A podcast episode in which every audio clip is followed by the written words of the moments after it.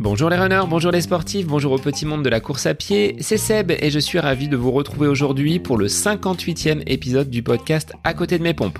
Alors le podcast se poursuit pendant l'été, je vous propose des épisodes un petit peu différents puisque j'ai choisi de mettre en lumière des ambassadeurs, des coureurs qui sont donc de ma région, donc de la région d'Orléans et du Loiret plus particulièrement. Alors, si vous avez raté des épisodes, si vous avez peut-être un petit peu de temps devant vous, c'est les vacances, c'est l'occasion peut-être de rattraper votre retard et de partager les épisodes autour de vous. Je vous rappelle, les réseaux sont là pour cela, que ce soit donc Instagram, Facebook, @à côté de mes pompes, un petit message, une petite story, vous verrez, ça me fera énormément plaisir et puis c'est un moyen de toujours partager le podcast autour de vous. N'hésitez pas, si vous êtes équipé d'outils Apple, de me laisser un petit commentaire 5 étoiles pour faire remonter le podcast dans les classements. Donc ça, c'est le petit côté technique que je vous rappelle chaque semaine. Alors, aujourd'hui, mon invité du jour s'appelle Mickaël Jaunet. C'est un coureur donc qui est basé sur Orléans, qui à 37 ans affiche de très belles performances, que ce soit sur la route mais également sur la piste. Mickaël est spécialisé donc dans le marathon avec un chrono aux alentours des 2h30 et il est vraiment un passionné au point que pendant cette période un petit peu sans compétition, il s'est inspiré d'un ancien invité en la personne de Faustin Guigon qui avec Mehdi Frère avait réalisé sur la piste de Dugny la séance Zatopek. Donc Mickaël s'en est inspiré et a lui aussi réalisé une séance de ce type qui consiste à parcourir 100 tours sur une piste avec un tour à allure rapide et un tour à allure plus lente.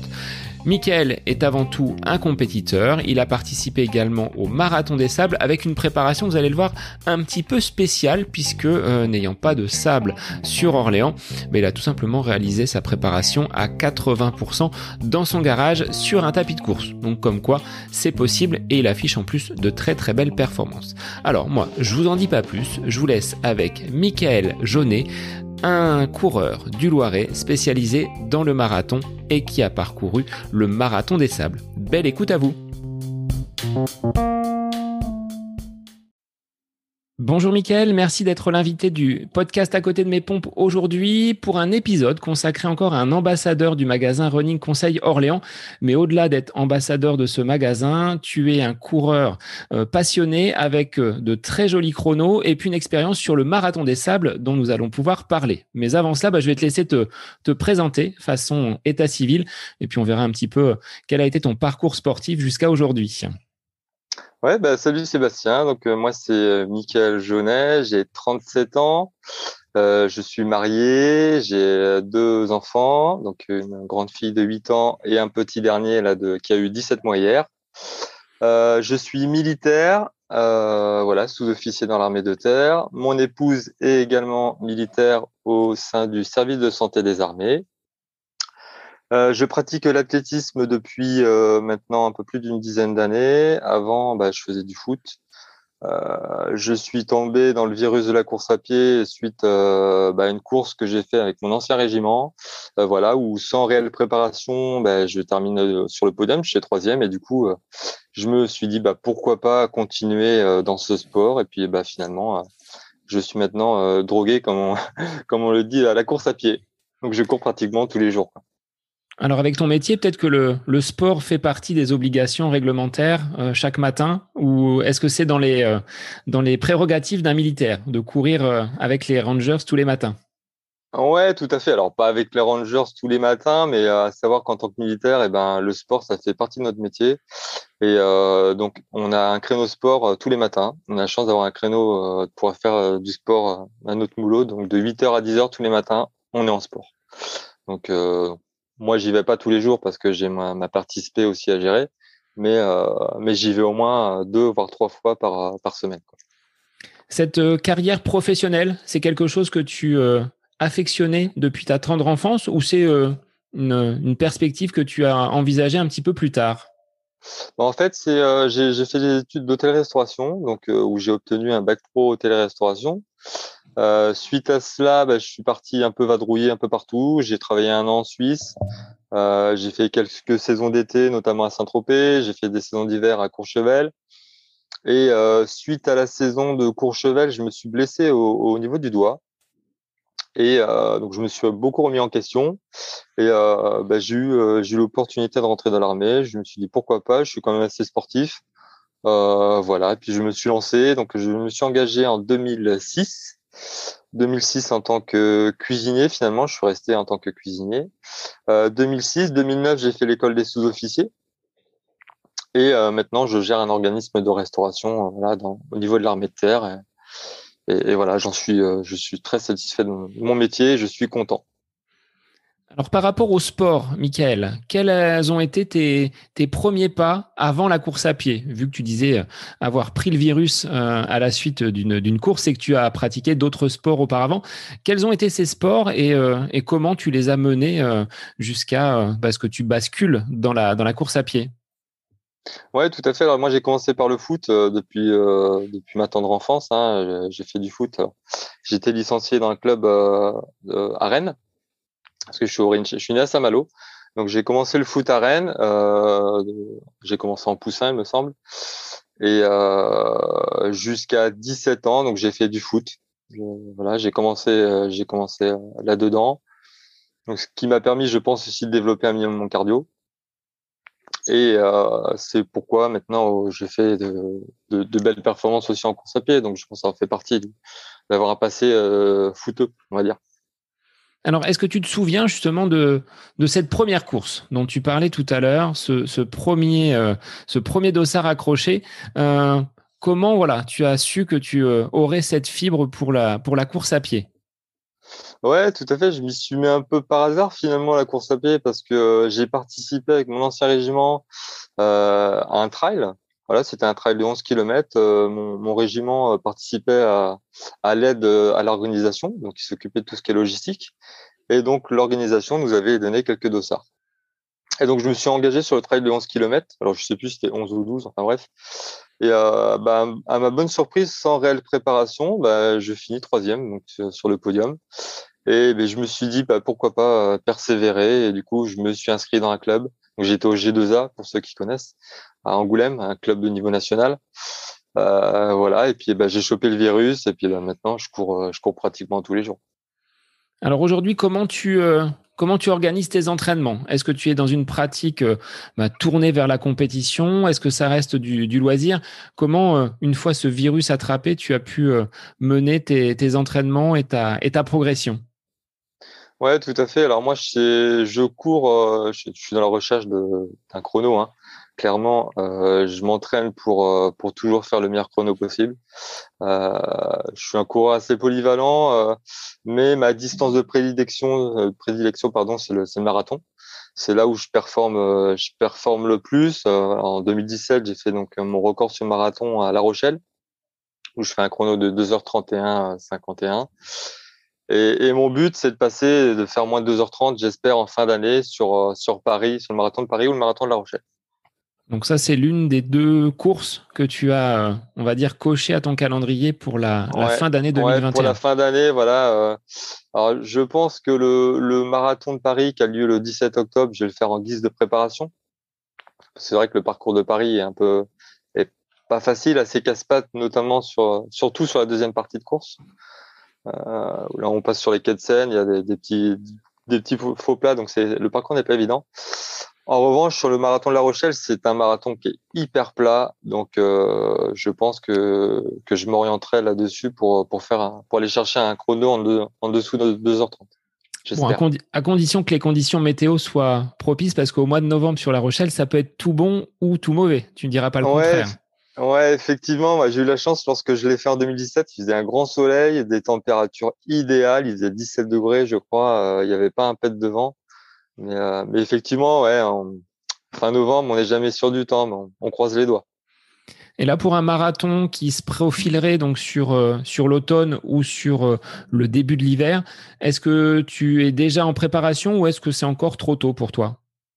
Non, c'est encore trop tôt. J'attaquerai, je pense, ma préparation courant début septembre. Voilà, ça me laissera vraiment 3 mois de préparation pour La Rochelle. Je pense que c'est largement suffisant. Et est-ce que tu as besoin de ça pour vraiment courir? Tu dis être un coureur qui cherche justement la performance et les chronos. Est-ce qu'il te faut absolument un objectif pour te donner à 100% à l'entraînement, ou est-ce que ce n'est pas obligatoire? Effectivement, moi, je marche comme ça. Je marche à l'objectif. Si je n'ai pas une course en préparation, je suis un peu moins assidu dans l'entraînement. Ça, c'est clair qu'il me faut... Il faut vraiment un objectif chronométrique pour que je puisse faire un entraînement correct, on va dire. Et comment on bascule d'un trail de 11 km, qui est une découverte avec un premier dossard, à un chrono de 2h30 et 1 minute, enfin 2h31 sur marathon? Il y a quand même une grande marche là. Ouais, il y a quelques étapes à franchir, effectivement. Donc, j'ai commencé par un trail, ensuite j'ai fait un 10 km. Mon premier 10 km, j'ai dû le courir en 34-30, ce qui était déjà un chrono assez honorable, hein. Mon premier semi, j'ai dû le faire en 1h19, je crois que c'était à Rennes. Et ensuite, à chaque course, j'ai réussi à m'améliorer. Je suis passé de 1h19 à 1h16, de 1h16 à 1h13, je crois, sur semi-marathon, 1h12, 1h11. Et jusqu'à l'année dernière où j'ai fait 1h10 24 donc au semi d'Orvaux à Nantes. Donc voilà, moi, je fais attention à mon entraînement, je fais un peu plus attention aussi à ce que je mange lorsque je prépare des compétitions. Après c'est un tout, hein. Si on veut arriver à un chrono, faut être je pense qu'il faut faire attention un peu à tout. Alors, surtout en tant que cuisinier, je pense que l'alimentation, ça doit quand même avoir une importance, même si tu aimes peut-être te faire plaisir également. Donc, il faut pouvoir concilier les deux. Effectivement, oui, j'aime me faire plaisir, hein, ce qui n'empêche pas, je pense qu'il ne faut pas non plus se priver totalement.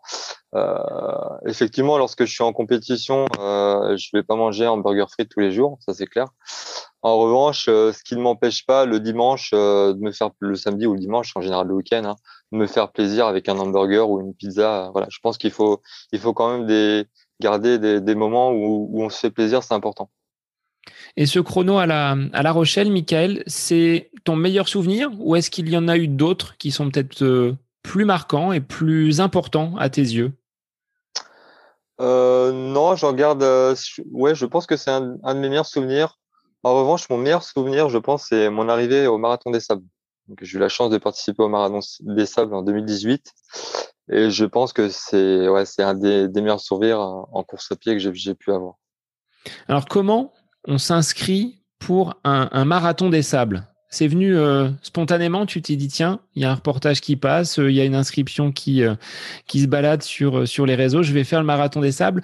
Ou est-ce que c'est un projet peut-être un petit peu plus global au sein peut-être de ton activité professionnelle ou avec des amis? Alors effectivement, le Marathon des Sables, c'est pas venu comme ça. J'aurais jamais pensé de moi-même. En fait, c'est un collègue de boulot tout simplement, qui est toujours un assidu du Marathon des Sables.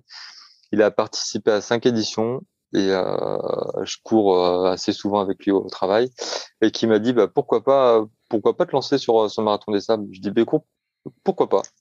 Et finalement, on est parti comme ça. Et je me suis pris au jeu, voilà. Et il a été de très bons conseils parce que finalement, je n'en sors pas trop mal à l'arrivée. Alors, comment on se prépare pour un Marathon des Sables dans une région où on ne peut pas dire qu'il y ait beaucoup de plages et de sable à disposition? Effectivement. Alors moi, je pense pas être de très bons conseils sur ma préparation, dans le sens où ma préparation, je l'ai fait quasi exclusivement, on va dire à 80%, sur tapis de course. J'ai couru globalement sur mon tapis de course dans mon garage. Pourquoi ? Parce que j'ai mon épouse qui est infirmière militaire. Et lorsque j'ai préparé le Marathon des Sables, elle était en OPEX, ce qu'on appelle en opération extérieure. Donc, elle était partie à l'étranger. Et du coup, à cette époque-là, j'avais ma fille. Et du coup, je me suis préparé... essentiellement de mes entraînements sur tapis de course dans mon garage. Donc, pas facile quand le sable est arrivé. Est-ce que ça a été des sensations complètement différentes auxquelles tu t'imaginais? Qu'est-ce qui t'a surpris sur le terrain de jeu qui est le Marathon des Sables, avec peut-être beaucoup justement de dunes, des pistes, et puis la chaleur surtout qui doit être très, très, très, très, très pesante et peut-être qu'il faut un temps pour s'acclimater. Comment tu as appréhendé ces conditions météo? Alors effectivement, sur le Marathon des Sables, donc c'est une course qui se déroule sur 6 jours avec plusieurs étapes. Les 3 premières étapes, en général, elles font entre 30 et 40 km. On a une grosse étape qui fait environ 80 km. Le lendemain, on a un day off, donc on ne court pas, et on termine par un marathon. La première étape que j'ai courue, donc qui faisait 34 km, il me semble, j'ai eu du mal à m'acclimater. Alors, je suis quelqu'un qui supporte quand même plutôt bien la chaleur. En revanche, le sable, j'ai vraiment eu du mal parce que j'ai pas du tout couru dans le sable. Et là-dessus, ouais, j'ai eu du mal à m'adapter. D'autant plus sur la deuxième étape où les 20 premiers kilomètres de la deuxième étape, c'était que du sable. Et là, ouais, j'ai vraiment ramassé. J'ai eu du mal. Donc, on a fait 20 kilomètres dans les dunes en deuxième étape. Et à l'issue de ces 20 kilomètres, il en restait 13. Et on a monté un djebel de 250 mètres. Donc là, j'étais rôti en compote avec 250 mètres de dénivelé, je crois, positif, négatif. Donc ouais, la deuxième étape a été dure. Et finalement, au bout de la deuxième étape, le corps s'est habitué. J'ai trouvé une petite astuce lorsqu'on rentrait le soir au bivouac, donc à l'issue de la deuxième étape. J'ai pris une bouteille d'eau. En fait, je me suis massé les mollets parce que j'avais les mollets en feu. Et je l'ai fait en fait tout le temps. À chaque arrivée d'étape, je me massais les mollets, je me massais un peu partout et je pense que ça m'a aidé. Ces petites astuces comme ça qu'on trouve qu'on rentre au bivouac avec les copains. Alors, vous étiez limité peut-être en eau parce que en plein milieu du désert, ça ne doit pas être facile de trouver un ravitaillement comme sur une course qu'on pourrait trouver dans notre pays. Qu'est-ce qu'il y a dans ton sac quand tu pars pour une étape et quel est le poids de ce sac d'ailleurs qui est spécifique, je pense, au Marathon des Sables? Alors effectivement, il y a un poids minimum et maximum. Alors je crois que le poids minimum c'était 6,5 kg et le poids maximum 15 kg je crois. Moi j'avais un poids qui faisait 6,6 kg, donc vraiment le plus bas possible parce que je cherchais quand même la performance. Dans ce sac, il y a donc déjà du matériel obligatoire qui est imposé par l'organisation. On a tous nos repas, donc ce sont des repas lyophilisés. On a un minimum d'imposé par l'organisation de 2000 calories jour. Moi, pour ma part, mon poids en nourriture, je crois que c'était 4,5 kg. Voilà, j'avais 4,5 kg de nourriture et environ 2 kg du matériel obligatoire, des vêtements de rechange et de tout ce qu'on pourra avoir besoin pour cette course.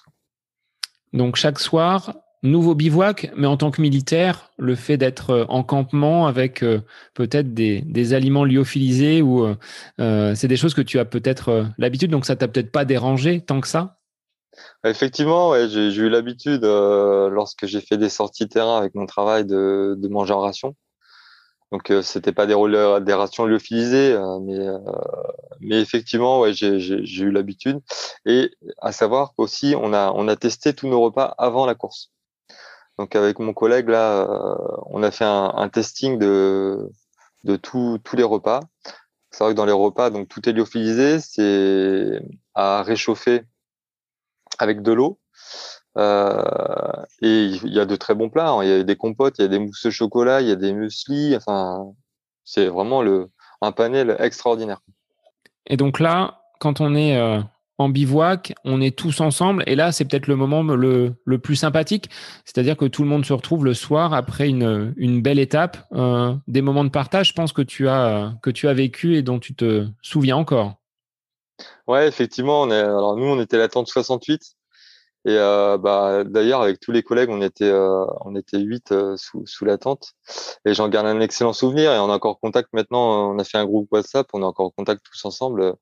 Il n'y a pas un mois où on se tient pas au courant les uns les autres. Non, franchement, c'est une épreuve extraordinaire. L'aspect humain est hyper important.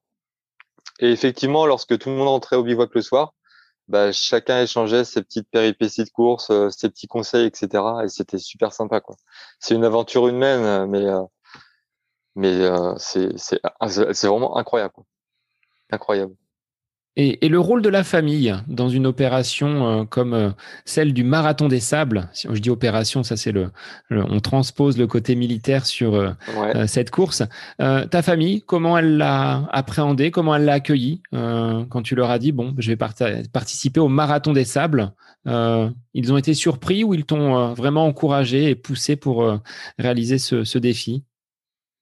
Non, ils m'ont plutôt encouragé. Et ce qui est sympa, c'est que lorsqu'on est au Marathon des Sables, on a une boîte mail en fait où les familles qui se trouvent en France peuvent nous envoyer des messages et tous ces messages sont retransmis le soir au bivouac. Donc c'est hyper sympa quoi. On peut se connecter nous aussi sur Internet le soir pour échanger avec nos familles. Et également il y a un téléphone aussi satellitaire qui est dédié à cela aussi également. Mais non, moi ma famille était plutôt réceptive au fait que je participe à cela et ils m'ont encouragé du tonnerre. Alors, sur des amplitudes thermiques, ça doit être quand même assez important entre les températures chaudes de la journée. Est-ce que dans le désert, le soir, ça tombe très très bas? Est-ce qu'il faut la petite couverture quand même? Effectivement, moi j'ai prévu la petite doudoune et heureusement parce que le soir, à la fraîche, une fois qu'il y a la lune, il fait vraiment froid, quoi. On est tombé à 3-4 degrés hein, des nuits. Je me souviens d'ailleurs d'une nuit avant l'étape longue. À 3 heures du matin, il y a eu une tempête de sable et tout le bivouac s'est envolé. Donc, toutes les tentes sont parties. C'était un enfer. Donc, cette nuit-là, on a dû dormir 2 heures juste avant l'étape longue. Donc, après, maintenant, on en rigole. C'est un bon souvenir maintenant, mais sur le coup, c'est vrai que ça fait bizarre et effectivement, les amplitudes thermiques, on passe de 3 degrés à 50 degrés en pleine chaleur l'après-midi, faut que le corps le supporte, effectivement. Alors, tu le disais, hein, être parti pour la performance. Comment tu as vécu ta course quand on débute, c'est quand même 6 étapes, 6 journées de course. Est-ce que tu savais vraiment où tu mettais les pieds? Est-ce que tu avais déjà pris connaissance auprès d'autres marathoniens des sables de ce qui t'attendait? Ou est-ce que ça a été la découverte totale pour toi? Non, ça n'a pas été la totale découverte où en fait j'ai participé un peu à une épreuve de la sorte. Alors je crois que c'était en 2014 ou 2015 où j'ai fait un trail de 24 heures en équipe par 3. Donc c'était sur 24 heures sur une boucle de 6. C'était le trail du Grand Brassac avec des collègues de boulot aussi. Donc j'ai transposé ça un peu au Marathon des Sables dans le sens où c'était une épreuve qui joue sur la durée et qu'il fallait pas tout envoyer sur les premières étapes parce que je savais très bien que notamment sur l'étape longue, c'est là où ça se jouait. Donc je suis parti assez prudemment sur les 3 premières étapes et ce qui m'a permis de réaliser une très bonne étape longue et de terminer 2e français sur l'étape longue et ce qui m'a permis aussi de terminer à une honorable 11e place à la fin, quoi. Alors, comment on se repère dans le désert? Vous êtes équipé, vous avez une boussole, vous avez une montre, les parcours sont peut-être fléchés, identifiés. Comment l'organisation vous facilite le travail pour naviguer dans ces dunes et sur ces pistes? Alors, effectivement, on a une boussole dans le sac au cas si on se perd, mais non, le parcours, il est fléché, il est très bien balisé. Je crois tous les 300 ou 400 mètres, il y a un drapeau. Donc, non, franchement, on peut pas se perdre. C'est impossible. Donc, ça reste quand même une très belle expérience, mais pas que pour le chrono, tu le disais. L'expérience humaine, les échanges qu'on peut avoir avec peut-être des gens de toute génération. Enfin, il n'y a pas que des très jeunes ou des personnes sportives comme toi qui participent. Effectivement, ouais, y a tout type de profil qui participe à ce marathon. Il y en a qui viennent simplement pour le terminer, il y en a qui cherchent la performance, il y en a qui veulent faire le défi de leur vie, on va dire. Je me souviens d'une petite anecdote où sur l'étape longue, donc il y avait, je crois, c'était la barrière horaire à 35 heures. Donc, il y a donc un concurrent anglais, je crois, donc qui arrivait le dernier. Et en fait, c'est une tradition au Marathon des Sables. Le dernier, il est accueilli par l'ensemble du bivouac. Donc ça, je regarde un super souvenir parce que c'était extraordinaire. Et cette personne-là avait environ, je sais plus, elle avait 65 ou 66 ans. Elle a été au bout d'elle-même. Elle passe la ligne d'arrivée. Il y avait tout bivouac qui était là pour l'applaudir du premier au dernier. Je trouvais ça exceptionnel, comme une ambiance de folie qu'on voit nulle part ailleurs. Alors, est-ce qu'il y a d'autres courses qui, comme celle-ci, le Marathon des Sables, en dehors de ce chrono de 2h30 que tu veux casser sur marathon, est-ce qu'il y a d'autres compétitions qui te font envie et qui t'emmèneraient peut-être un peu plus loin que le désert marocain? Non, en termes de trail, pour l'instant, non, il n'y a pas de course qui me fait rêver plus que ça. Après, en marathon, ouais, j'aimerais bien faire le marathon de New York parce que ça reste mythique. Les marathons de Londres, voilà. Je pense que je peux encore performer sur la route, notamment sur le marathon. Donc, tant que je peux le faire et que je peux aller chercher un chrono, je resterai sur la route maintenant. Parce que, savoir, lorsqu'on fait un marathon des sables, on perd énormément de vitesse. Et j'ai bien mis 6 mois à pouvoir recourir et faire des chronos relativement corrects sur route. Je suis sorti assez fatigué, assez cassé de ce marathon quand même. Donc, un bon coup de bambou et ce contre-coup lié à quoi? Lié à la distance, aux efforts qui ont été menés ou à la chaleur que ton corps a subi pendant près d'une semaine? Ouais, je pensais surtout à l'effort, le fait de courir dans le sable. Voilà. Quand tu passes du sable à la route, forcément, tu n'as pas la même foulée. Donc, à reprendre un peu de vitesse, j'ai vraiment eu du mal. J'ai mis au moins 1 mois et demi, 2 mois vraiment à récupérer de ce marathon des sables. Et lorsque je me suis remis à courir sur route, j'avais l'impression de ne pas avancer. Tes chaussures étaient remplies de sable à la fin de chaque étape. Comment ça se gère d'ailleurs cette logistique? Parce qu'on doit en avoir partout, dans les chaussettes, dans les vêtements. En plus, si vous affrontez des tempêtes de sable, ça ne doit pas forcément être très, très agréable. J'ose même pas imaginer dans quel état étaient tes pieds à l'issue des premières, voire à la fin justement de ce marathon des sables. Tu l'avais préparé? Tu l'avais anticipé ce travail pour protéger et préserver tes pieds? Ouais, effectivement, j'ai préparé mes pieds au moins 2 mois et demi, 3 mois à l'avance. Donc j'ai tanné mes pieds. Alors tous les soirs, en regardant à la télé, c'était passage de jus de citron au niveau de la voûte plantaire. J'avais une poudre aussi que je mettais, que j'essaie d'agir. Et en fait, ce qui m'a permis d'avoir une deuxième peau en fait au niveau de la voûte plantaire, et d'avoir des pieds plus robustes pour affronter donc ce marathon des sables. Parce qu'à savoir, lorsqu'on court avec cette chaleur, on a les pieds qui gonflent. Petite astuce aussi que m'avait dit mon collègue, c'est de prendre 2 pointures au-dessus de sa pointure initiale. Moi qui faisais du 43, j'avais pris du 45. Voilà, se masser les pieds tous les soirs lorsqu'on arrive au bivouac, enfin, plein de petits trucs qui font que effectivement, je suis arrivé au bout de ce marathon des sables et j'ai pas eu une ampoule. Donc effectivement, c'était une préparation nécessaire pour avoir des pieds corrects à la fin, quoi. Parce que c'est vrai que j'en ai vu qu'il y avait des pieds mais en lambeaux, quoi. Dès les premières étapes. Donc c'est un gros travail de préparation qui est aussi important que la condition physique. Et quel type de chaussures on prend? Parce que est-ce que c'est du trail? Est-ce que c'est des chaussures plutôt légères pour pas qu'elles pèsent trop au fil des kilomètres et des étapes? Tu avais opté pour quel type de chaussures et quelle marque peut-être, si on peut la citer? Ouais, effectivement, moi je suis parti sur les Sense Labs de chez Salomon. Donc chaussures relativement légères, avec pas trop de semelles, avec pas mal d'accroches.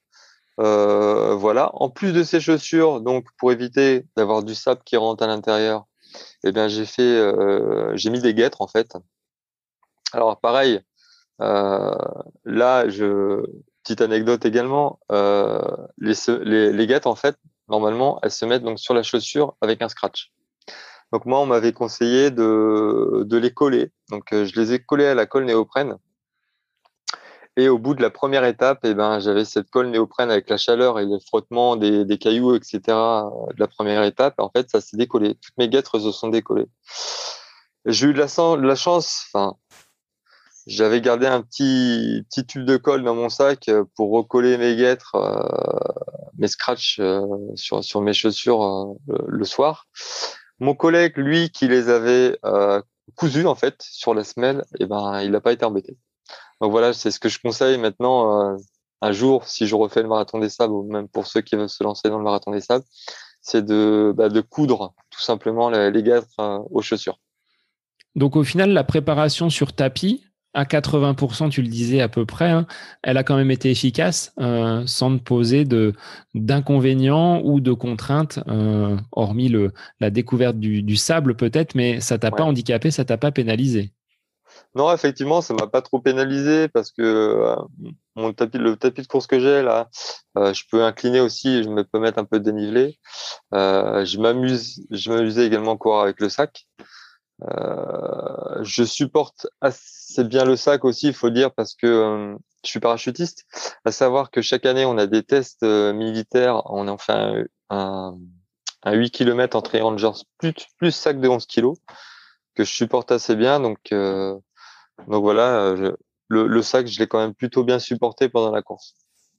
Alors, est-ce que ce parcours professionnel, donc ton statut de militaire, te donne la force et t'as donné peut-être un cadre dans ces défis que tu te donnes, donc marathon des sables, mais peut-être également cette discipline que tu peux avoir sur marathon et dans ta pratique. Est-ce que tu es aussi sérieux dans ton entraînement que tu l'es professionnellement, avec cette rigueur et ces règles que tout militaire doit s'imposer? Est-ce que c'est le cas dans le monde sportif? Ouais, effectivement, c'est vrai qu'en tant que militaire, on est un peu plus rustique, on va dire, sans être péjoratif, hein, que le coureur lambda, on va dire. Effectivement, je suis assez discipliné dans tous mes entraînements. Lorsque mon coach me donne un entraînement, j'essaie de le respecter au mieux possible, hein. C'est pas toujours le cas, mais effectivement, j'essaie d'être assez discipliné et même des fois de faire un petit peu plus que ce qu'il est demandé. Donc, tu ne négocies pas et tu ne déroges pas aux séances données par le coach. On applique et on exécute. Effectivement, non, je suis assez discipliné là-dessus. Comme on dit, c'est garde à vous, repos et en avant. Alors, autre défi que tu as réalisé il y a quelques semaines, alors là, c'est clin d'œil à Faustin Guigon et à Mehdi Frère, nos gardes républicains du côté du Bourget et de Dugny. Tu as réalisé une séance dite Zatopek, dont Faustin nous avait parlé sur le podcast. C'est lui qui t'a inspiré en voyant avec Mehdi leur séance faite sous des conditions vraiment apocalyptiques, pluie et froid. Tu t'es dit, tiens, des militaires comme moi, je vais peut-être faire également cette séance Zatopek. Effectivement, c'est exactement le cas. J'ai vu sur YouTube leur défi qu'ils ont réalisé, 100 x 400 sur piste. Et avec le contexte actuel, le contexte sanitaire, sans objectif, je me suis dit pourquoi pas. Et donc je me suis mis ça en tête. Et effectivement, je devais le faire il y a 2 mois, mais j'ai eu une petite blessure au niveau du tendon, donc j'ai préféré reporter. Et donc je l'ai fait il y a 15 jours. 15 jours, j'ai fait mes 100 x 400 sur piste. J'ai eu la chance d'avoir quelques collègues, amis, athlètes qui sont venus courir avec moi, notamment un qui a couru avec moi du début à la fin. Voilà, j'ai eu la chance également j'ai eu un temps très plus que clément, donc avec 17-18 degrés, un grand soleil et pas trop de vent. Donc effectivement, défi réalisé. Donc je suis parti sur des allures de 1,25 aux 400 rapides, ce qui me fait mon allure marathon en fait, qui est de 3,36 environ de moyenne au kilomètre. Et un 400 mètres, on va dire, lent, en récup actif, enfin lent, à environ 4 minutes 05 au kilo. Alors, ça t'a demandé combien de temps pour réaliser ces 100 tours et quelle distance tu as parcouru au final? Alors, au final, j'étais parti pour faire un peu plus, pour faire un marathon entier. Mais je me suis arrêté à 100 x 400 parce que au bout de 35 km, et ça faisait maintenant 3 ans que j'avais pas fait de marathon, et j'ai eu un gros coup de bambou, et les 5 derniers kilomètres ont été assez pénibles. Donc je me suis arrêté à 100 x 400 que j'ai terminé en 2h27, 30, je crois, et quelques. Alors, ce type de séance, quel était l'objectif? Au-delà de faire un clin d'œil à Zatopek et un peu plus proche de nous à Faustin et Mehdi, c'était une bonne préparation pour travailler le mental, pour se remettre justement dans cette préparation d'un marathon après 3 ans sans en avoir réalisé? Ouais, effectivement, le but, c'était de faire du kilométrage. Alors, j'ai fait un marathon comme ça pour le fun en début d'année également. J'ai fait 2h48 sur les bords de Loire. Voilà, je suis parti seul. Pareil, sur un coup de tête, la veille au soir, je dis à mon épouse, allez, demain matin, je vais faire un marathon. Et je suis parti, en fait, j'ai fait un marathon, je sais plus, c'est janvier ou février. Et du coup, effectivement, ce défi-là, c'était de faire du kilométrage en vue de préparer mes 2 marathons en fin d'année.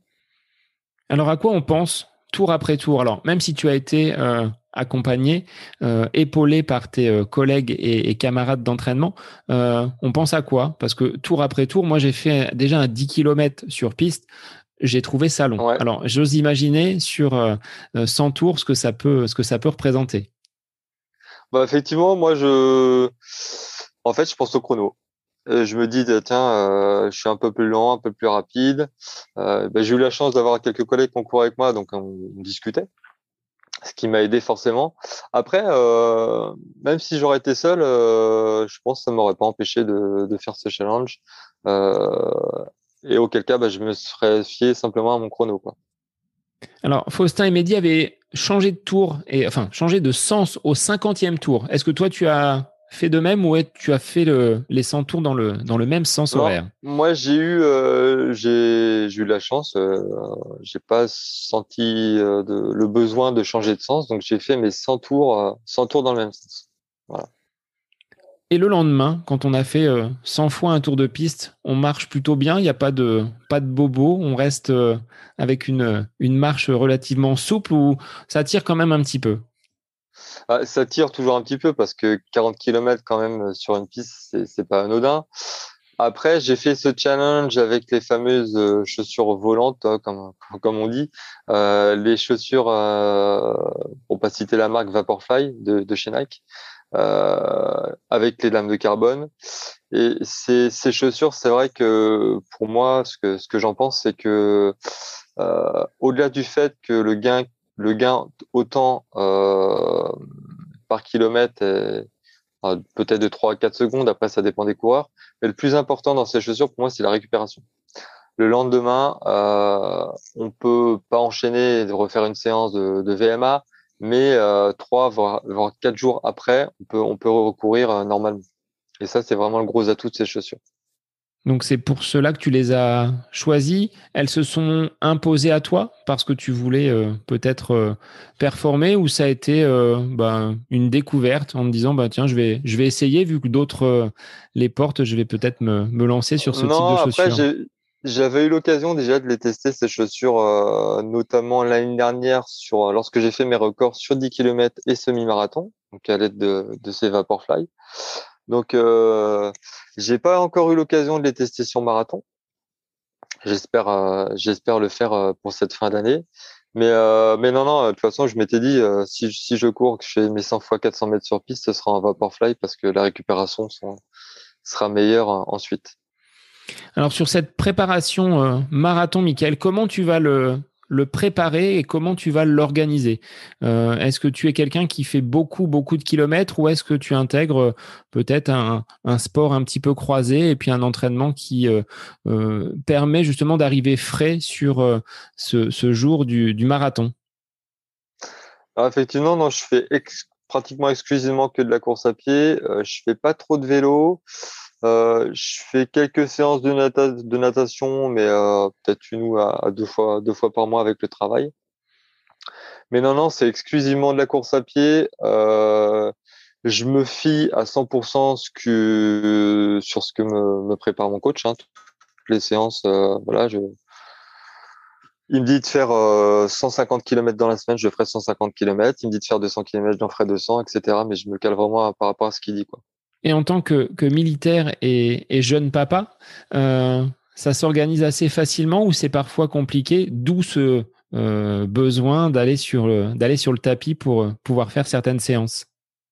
Effectivement, avec deux enfants, forcément, faut quand même allier. Comment je pourrais dire? Faut aussi donner du temps à la famille qu'au temps au sport. Donc les séances que je ne peux pas faire au travail, je l'essaye de le faire avant mon travail ou après mes travails, une fois que j'ai fini de m'occuper de mes enfants, quoi. Mais pour moi, c'est primordial, c'est quand même la famille avant tout. Et donc là, cet entraîneur va te porter vers cette barrière des 2h30. Ça, c'est l'objectif annoncé pour La Rochelle avec Paris en ligne de mire comme entraînement. Ouais, effectivement, j'ai bon espoir parce que je pense qu'avec un chrono de 1h10-24 sur ce mi-marathon, j'ai quand même bon espoir de faire moins 2h30. Après, comme on dit sur marathon, tant qu'on n'a pas franchi la ligne d'arrivée, on sait pas. Ça reste quand même une discipline qui est à part entière. Après, je me dis que un objectif, un chrono, c'est 80% pour moi, hein, 80% d'entraînement, 10% de chance, 10% de talent. Donc, je me dis, si tu fais une grosse préparation, forcément, comme on dit, entraînement difficile, guerre facile.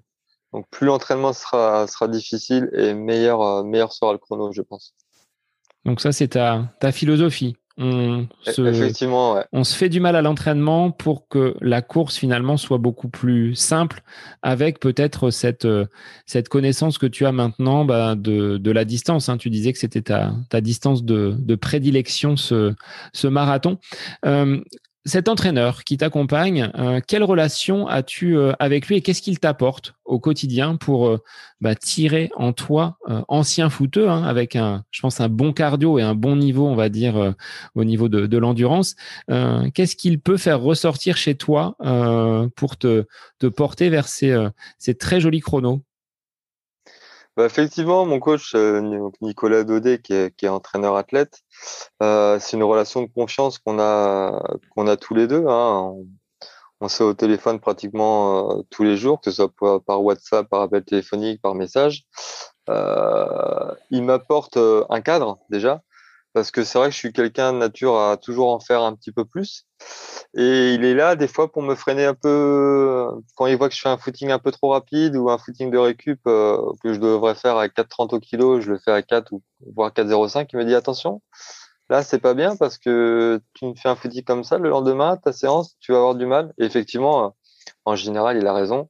Et voilà, donc il permet aussi de me cadrer, de me rassurer aussi sur des séances où je fais pas les chronos forcément qu'il demande. Et voilà, après c'est une relation de confiance avant tout. Est-ce qu'on peut rater une séance sans pour autant mettre en péril l'intégralité de son plan marathon? Est-ce que ça t'est déjà arrivé? Tu le sous-entends là sur des chronos qui n'auraient pas été réalisés sur peut-être du fractionné. Est-ce qu'il faut vraiment garder en ligne de mire cet objectif sans pour autant tenir compte d'un entraînement qui serait moins bon, un chrono pas forcément atteint? Est-ce que tu partages cet avis? Effectivement, c'est pas parce qu'on rate une séance que forcément la prépa elle est gâchée, hein. Qui plus est sur marathon où l'entraînement il se fait sur 2 voire 3 mois. Forcément, c'est pas parce qu'on rate une séance. Ça peut arriver des jours où on est un peu plus fatigué que les autres, une journée de travail qui est un peu plus chargée, les enfants, c'est pas toujours évident. Donc forcément, il y a des séances qui ne passent pas comme on le souhaiterait. Maintenant, ça n'empêche pas qu'il faut rester focus sur l'objectif et rester concentré. Comment tu abordes ces compétitions? Tu es plutôt d'une nature sereine ou est-ce que la nuit qui précède, tu as du mal à trouver le sommeil? Non, je suis quelqu'un d'assez serein. La veille de course, après un repas assez léger, je dors relativement bien. Je suis pas trop stressé sur la ligne de départ. Non, il y a pas de stress particulier. Je reste quand même concentré sur mon objectif et en général, ça se passe plutôt bien. Est-ce que tu pensais quand tu as réalisé cette toute première course avec ton régiment pouvoir atteindre de tels chronos. Est-ce que c'était quelque chose d'envisageable pour toi? Et est-ce que tu t'es surpris même au regard de certains chronos et de certaines courses que tu as pu peut-être gagner et réaliser? Ouais, effectivement, je me surprends encore. Je pense qu'il faut pas se fixer de limites. Je pense que l'entraînement, c'est très important, que si on est rigoureux sur l'entraînement, eh ben forcément, la course se passera au mieux possible. Maintenant, effectivement, il y a 11 ans, lorsque j'ai fait mon premier trail, jamais je me suis dit qu'un jour, je ferais 2h30 au marathon, c'est clair. Maintenant, après, comme on dit, le travail paye, il n'y a pas de secret. Hein, quand on est assidu à son entraînement et qu'on fait ce qu'on nous dit, forcément. Après, c'est sûr que ça n'empêche pas quand même que j'ai une bonne base en course. J'ai quand même un bon cardio. Lorsque j'ai fait mon premier test Cooper à l'armée, j'ai dû faire 3200, 3300 mètres en 12 minutes. Donc, j'avais quand même une bonne base. Mais après, je pense que ce qui fait ma force, c'est la rigueur. La rigueur, la discipline. Et voilà. Maintenant, ce qui me permet de faire des chronos plutôt corrects sur route. Alors, avec l'expérience, l'âge qui avance, on dit qu'on se bonifie avec le temps. Est-ce que tu penses pouvoir descendre encore ces chronos-là et comment tu envisages la suite de ta carrière? Est-ce qu'une bascule sur trail est envisageable? Est-ce que ça ne t'intéresse peut-être pas? Ou est-ce que tu es vraiment un aficionados de la route et du bitume? Ouais, effectivement. Alors maintenant, c'est vrai qu'à 37 ans, je sais pertinemment que je ne ferai pas les chronos. Les mêmes chronos que si j'aurais eu 25 ans. Effectivement, avec l'âge, on se bonifie. Qui plus est sur marathon, maintenant, je pense que sur marathon, on peut performer encore au-delà de 40 ans, bien évidemment. J'espère, une fois avoir passé la barre des 2h30, je me fixerai un autre objectif. Ce sera de 29, de 28, de 27, jusqu'à temps que... Alors, je ferai jamais moins de 2h20. J'en suis persuadé, mais voilà, tant que je peux performer sur marathon, je le ferai. Là où je verrai, je vais commencer à voir mes chronos remonter un petit peu, enfin, qui seront plus à l'attente par rapport à ce que je souhaiterais. Là, je m'orienterai, pourquoi pas sur trail. Ouais, c'est un truc que j'envisage, qui me botterait plutôt pas mal. Et dans tes plans d'entraînement, est-ce qu'il y a une séance et celle que tu détestes? Tu dis, celle-là, je l'appréhende plus que tout. Et une qui, par contre, te donne vraiment de très belles sensations et une satisfaction quand tu l'as réalisée. Ouais, alors, je suis pas très piste. Donc, tout ce qui est séance VMA, on va dire, la classique 10x400, ouais, j'aime pas trop. Je la fais parce qu'il faut la faire, mais non, je suis pas fan. En revanche, les sorties longues de 2h, voire 2h30, lorsque je suis en prépa marathon, ouais, c'est quelque chose qui me correspond un peu plus et qui me botte, ouais. C'est un entraînement que tu fais seul, ces sorties longues, ou est-ce que tu es encadré, accompagné, peut-être suivi par ton épouse en vélo? Je ne sais pas comment tu les vis, parce que ça nécessite aussi sur des périodes où la météo est peut-être pas bonne, de se forger aussi un peu le mental pour affronter les éléments et dire je pars pour 2h, 2h30 de sortie. Ouais, effectivement. Après, la plupart de mes séances, je les cours seul. J'ai la chance d'habiter à proximité des bords de Loire, donc je vais sur les bords de Loire. Ça me dérange pas de faire des sorties d'1h30 dans un sens et d'1h30 dans l'autre. Voilà, c'est ça. C'est mon état d'esprit un peu militaire, pomme de terre, on va dire. Voilà, j'ai le mental, donc voilà. Mais non, ça me dérange pas de faire mes séances seul. J'ai fait seul. Ça arrive aussi que mon coach vienne avec moi me suivre en vélo. Et voilà. Mais non, je passe la plupart de mes séances, je les cours seul. Alors, pour revenir à ce qui nous a mis en contact, à savoir donc le magasin Running Conseil dont tu es ambassadeur. Comment tu as postulé pour devenir la tête d'affiche de ce magasin? Est-ce que c'est Pascal qui t'a sollicité ou est-ce que c'est une démarche personnelle de ta part? Non, effectivement, c'est Pascal qui m'a sollicité. J'avais participé au trail urbain d'Orléans, je crois que c'était courant novembre, il y a peut-être maintenant 5-6 ans. Il était venu me voir, il me fait « bah tiens, j'ai le projet de reprendre un magasin peut-être de course à pied, voilà, est-ce que tu serais intéressé ? Je vais monter une team. Est-ce que tu serais intéressé pour faire partie de cette team ?» et voilà, ça s'est fait comme ça. Ça s'est fait comme ça, tout simplement. Alors, qu'est-ce qui est important selon toi en tant qu'ambassadeur et qu'est-ce que tu dirais aux personnes qui souhaitent se mettre à la course à pied, peut-être déjà d'aller dans le magasin Running Conseil, premier point, mais en termes de conseils, toi qui as l'expérience du marathon et de la course à pied, qu'est-ce que tu leur donnerais comme petites astuces pour débuter et ne pas, tu vois, se fatiguer ou avoir le moral dans les chaussettes quand on trouve que ça peut être un petit peu difficile, ce début en running? Ouais, tout d'abord, les débuts, je pense qu'il faut pas partir trop vite. Faut pas mettre la charrue avant les bœufs, comme on dit. Hein. Faut y aller crescendo. Si on commence à courir, faut commencer par courir 15 minutes. Puis le lendemain ou le surlendemain, 30, etc., etc. Faut y aller vraiment progressivement. Déjà pour pas se blesser, mais aussi pour pas se dégoûter non plus du sport. Après, effectivement, je conseillerais d'aller voir Pascal parce que au-delà du fait qu'il soit commerçant, il est d'excellents conseils parce que c'est un entraîneur diplômé. Il connaît son matériel, il a de très très bons conseils, donc c'est un très très très bon spécialiste. Et en tant que cuistot, alors quel conseil alimentaire quand on débute la course à pied ? Parce que la course, ça ouvre l'appétit bien souvent. Alors, est-ce qu'il faut avoir de nombreuses astuces pour performer ensuite en course à pied en surveillant son alimentation ?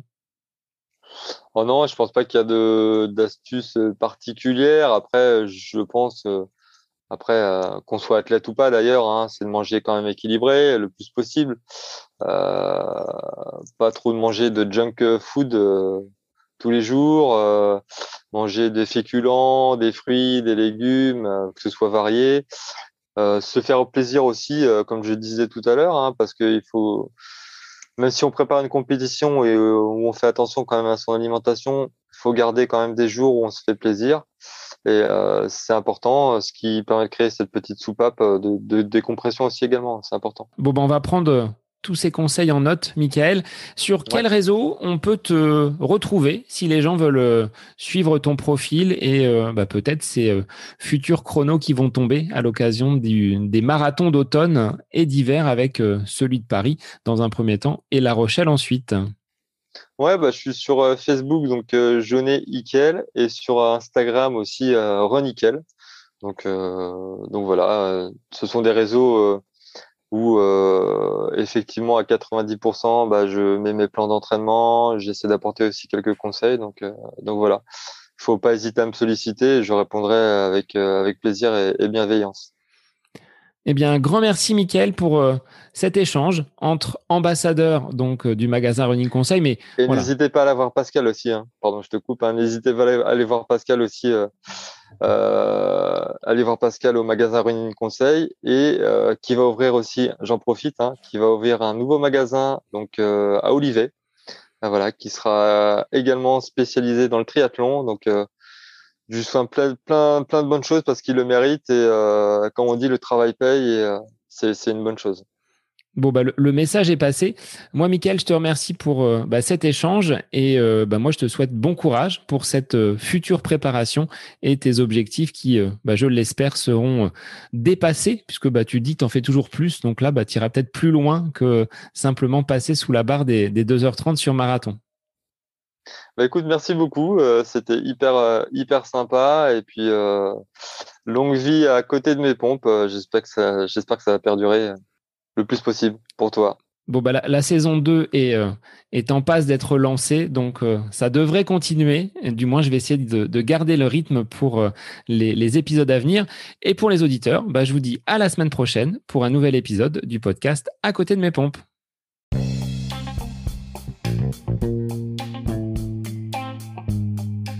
J'espère que cet épisode avec invité vous aura plu. Je vous remercie infiniment de votre écoute. Pour faire remonter le podcast dans les classements, je vous invite à laisser une petite évaluation sur Apple Podcast, 5 étoiles, un petit commentaire, ça me fera énormément plaisir et vous permettrez au podcast d'être remonté, diffusé, déployé sur ces différentes plateformes de façon plus importante encore qu'il n'est actuellement. Et puis je vous invite à me retrouver sur les différents réseaux, Facebook, Instagram. Laissez votre petit message, votre commentaire, ça me fait plaisir d'échanger avec vous.